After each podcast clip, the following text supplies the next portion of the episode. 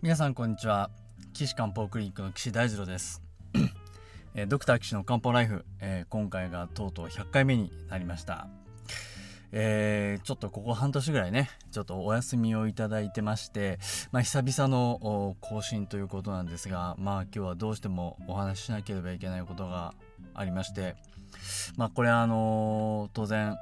お気づきだと思いますが新型コロナウイルスのねえー蔓延といったことのお話をですね今日はぜひさせていただきたいと思います。まあこれもねあのー会う人会う人もみんなにですねあのコロナウイルスどうですか？あれ何でしょう？大丈夫ですか？っていうことも皆さんにも本当にもうあの尋ねられるんですね。やっぱり皆さんもねあのーとても気にしてるんだと思いますしまあ当然ね私も 医療従事者としてあの正確なあ情報をね、あのー得てそれを皆さんにこう分かってほしいと思う気持ちもとてもあります。ネット上にはねいろんな情報がありますのでその中からこう取捨選択をしてですね、えー変なデマに惑わされたりとかしないようにするっていうのが非常に重要だなということも含めてですね皆さんにお話しできればなと思っております。えー私もあのえー近所の医療機関でですねまあ簡単に言うと病院ですけど病院でこう発熱外来をねまあちょっと担当したりですとかまああとは普通にこう救急でいらっしゃる、お熱のある方ですとかね。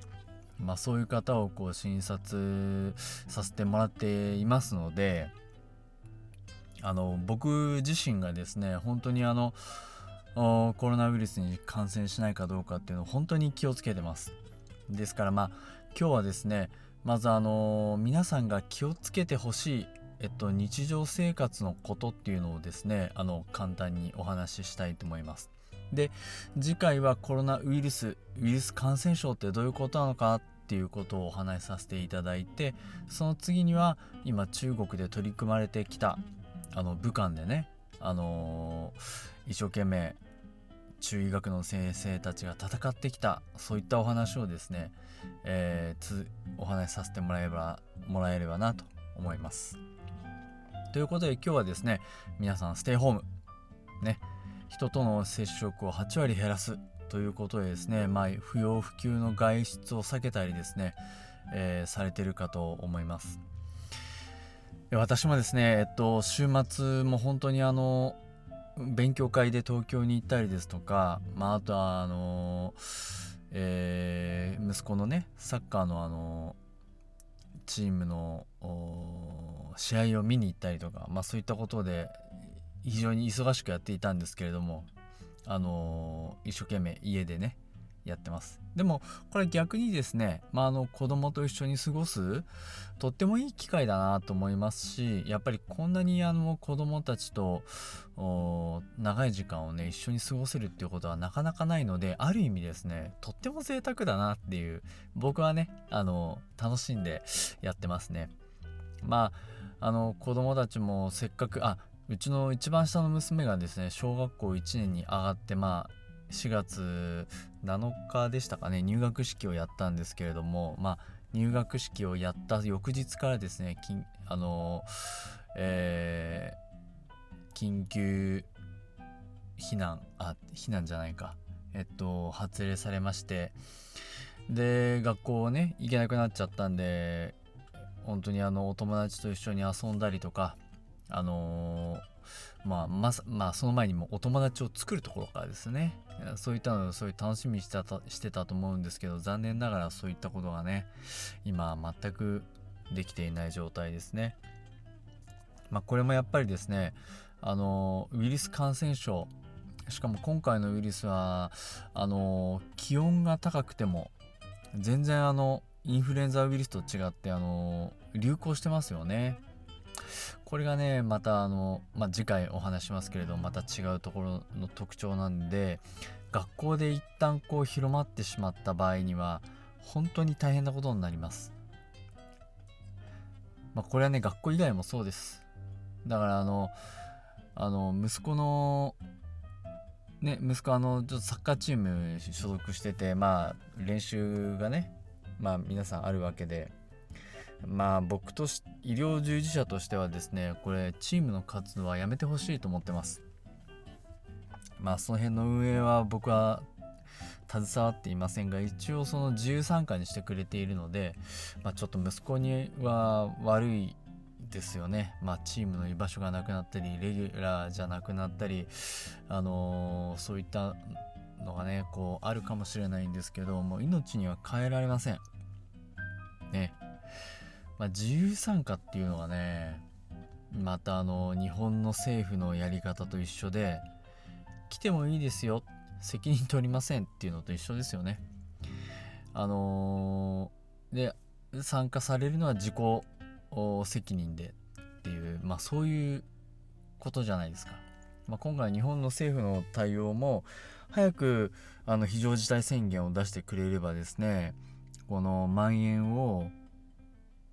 まあ防ぐことは無理だったにしてもあのー、少なく狭くさせることはで可能だったはずなんですよ。いやただその緊急事態宣言発動発令してまあ一番簡単なのはあれですよねお店の自粛ですよね。お店を自粛をお願いするとその分の保証をしなければいけないので保証とでも保証はしたくないからお金がいっぱい出てくからね。あの保証はしたくないから緊急事態宣言出しませんってやってたうちにどんどん広まって取り返しがつかないことになってるっていうのは今の状況ですから。まあお医者さんから見たらですねあのー、何やってるんだという印象でなりません。ただまあこれはねあの僕はその国のお金云々ということは全く知りませんから。まあ一医療者末端のね一番先端の最前線にいる医者としてはですね何やってくれてんだっていうこう印象で仕方がないです。うん、ですからこのさっきのサッカーチームの話もそうですけどこう本当ねあの皆さんこう勇気を持ってですねあのなどうにかこの日本はねあのできる日本国民の皆さんはできるっていうのは分かってますから、まあ、頑張ってやっていきましょうと思っております。それでですね、あの、今回のコロナウイルス、とっても良かったなと思ってるのはですね、えっと、アルコール消毒が効きますって、そういうことなんですね。あのー、ウイルス、まあ、簡単にこう、まあ、ちっちゃい粒と思ってください。ウイルス。その中にはこう DNA が入ってますけど、その周りにですね、エンベロープっていうあの、タンパク質の膜があって、それがあるおかげでウイルスが保たれてるんですよね。でアルコールを吹きかけるとですねえー、っとそのタンパク質が壊れるわけですよぐしゃっと変性してしまうんですね。性質を失ってしまうんです。ですからあのー、アルコール消毒。これはねとっても重要なんですよね。ぜひ皆さんねウイルスは今、まあ、飛沫感染もありますけど手から手に触れて接触感染でも入りまあの体の中入ります。で入る時っていうのは粘膜から入るんですね。体の粘膜どこですか？わかりますね。目。口鼻ここに粘膜があります。まあ肛門もね一応粘膜ですけどまあ肛門から入る可能性はとても低いですからまあちょっと置いといて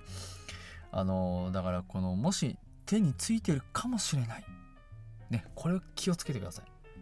いつも念頭に置いて手についてるかもしれない。そうするとあじゃあ手を消毒しようってなりますね。で消毒してまだ消えてないかもしれないって思うと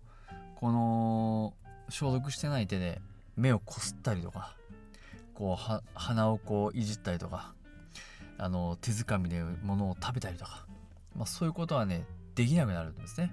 しちゃダメです。いるかもしれない手を持って行動しましょう。これは車の運転もそうですね。あの角からあの子供が飛び出してくるかもしれない。えー、ボールが転がってくるかもしれない。あの車突然右折してくるかもしれない。ね。そういったかもしれないっていうふうに注意しながらですねこの時期はしっかりウイルスがいるかもしれないと思って行動されるのが一番です。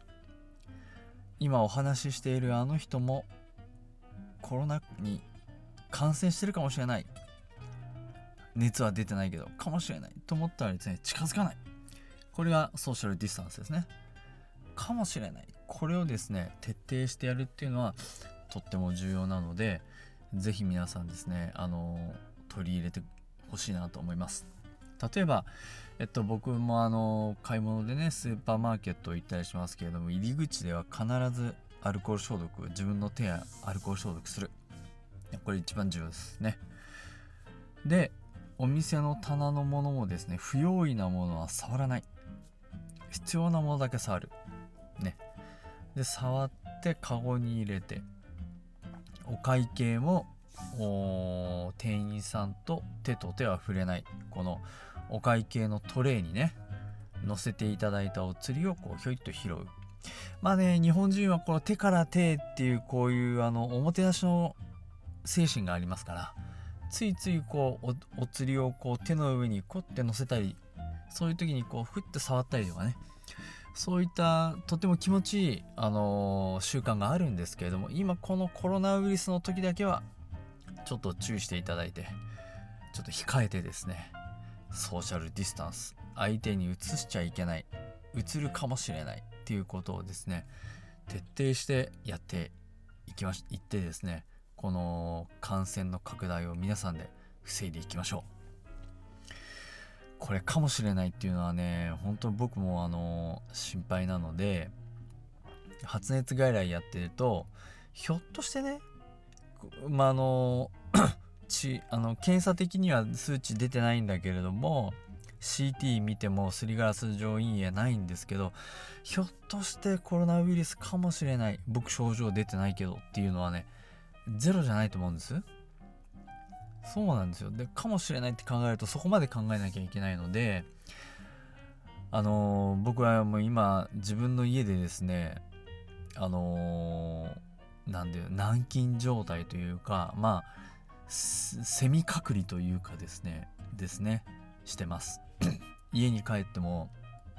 室内でもずっとマスクしてます。このマスクをね僕もあの自分で縫って作ってるんで、まあ、布のマスクをですねいくつかこう選択しながら使ってますけどあのー、もうずっとマスクしてます。もうこれしょうがない。子供たちとか妻に移したらもうこれしょうがないんでね。で寝る時もですね我が家はあの8畳一間で布団を引いて顔の字で寝てたんですけど残念ながら今僕はあのそこに入ってません。一人でねですねポツンとこう僕が寝るところを確保してですねあの一人寂しく寝てる寝袋で寝てます。もう本当にこれはねあのしょうがないですけどね。これで寝てる間に移したりとかっていう可能性もありますからとても近づきますんでね。こういうことをまあやってですねもうかれこれ1ヶ月ぐらい経ちますね。もう家族と一緒に寝れなくて寂しいですけどあの1ヶ月ぐらい経ってますから早く収束してですねあの欲しいなと思っております。はい。ということで今日はですねコロナ感染症に対して是非皆さんに取り組んでほしいこともう手洗いとかねうがいとかまあそういう当たり前なんですけどアルコール消毒これとっても今ねようやくアルコール消毒もあの出回ってきてますから是非皆さんですねあのー、消毒してあのー、やってあの人にうつさないあとはいるかもしれないっていうこの心づもりでねやっていきましょう。はい。ということですね、えー、岸漢方クリニックはあのいつでもですねこのドクター岸の漢方ライフで取り上げてほしい質問を受け付けております、えーホームページのお問い合わせフォームからご連絡ください。ホームページの URL は高崎漢方人道 .com です。takasaki-kanpo.co あ jimdo.com ですあのコロナ禍のことでもそれ以外のことでも何でもいいですからねああのお便りいただければなと思います。ということで今回第100回目でしたがまあコロナ感染症で皆さんにね取り組んでほしいことをお話ししました。で次回はじゃあこのコロナウイルス感染症っていうのはどんなものなのかっていうことをお話しさせていただきたいと思いますので是非おお聞きください。それでは皆さんまたお会いしましょう。さようなら。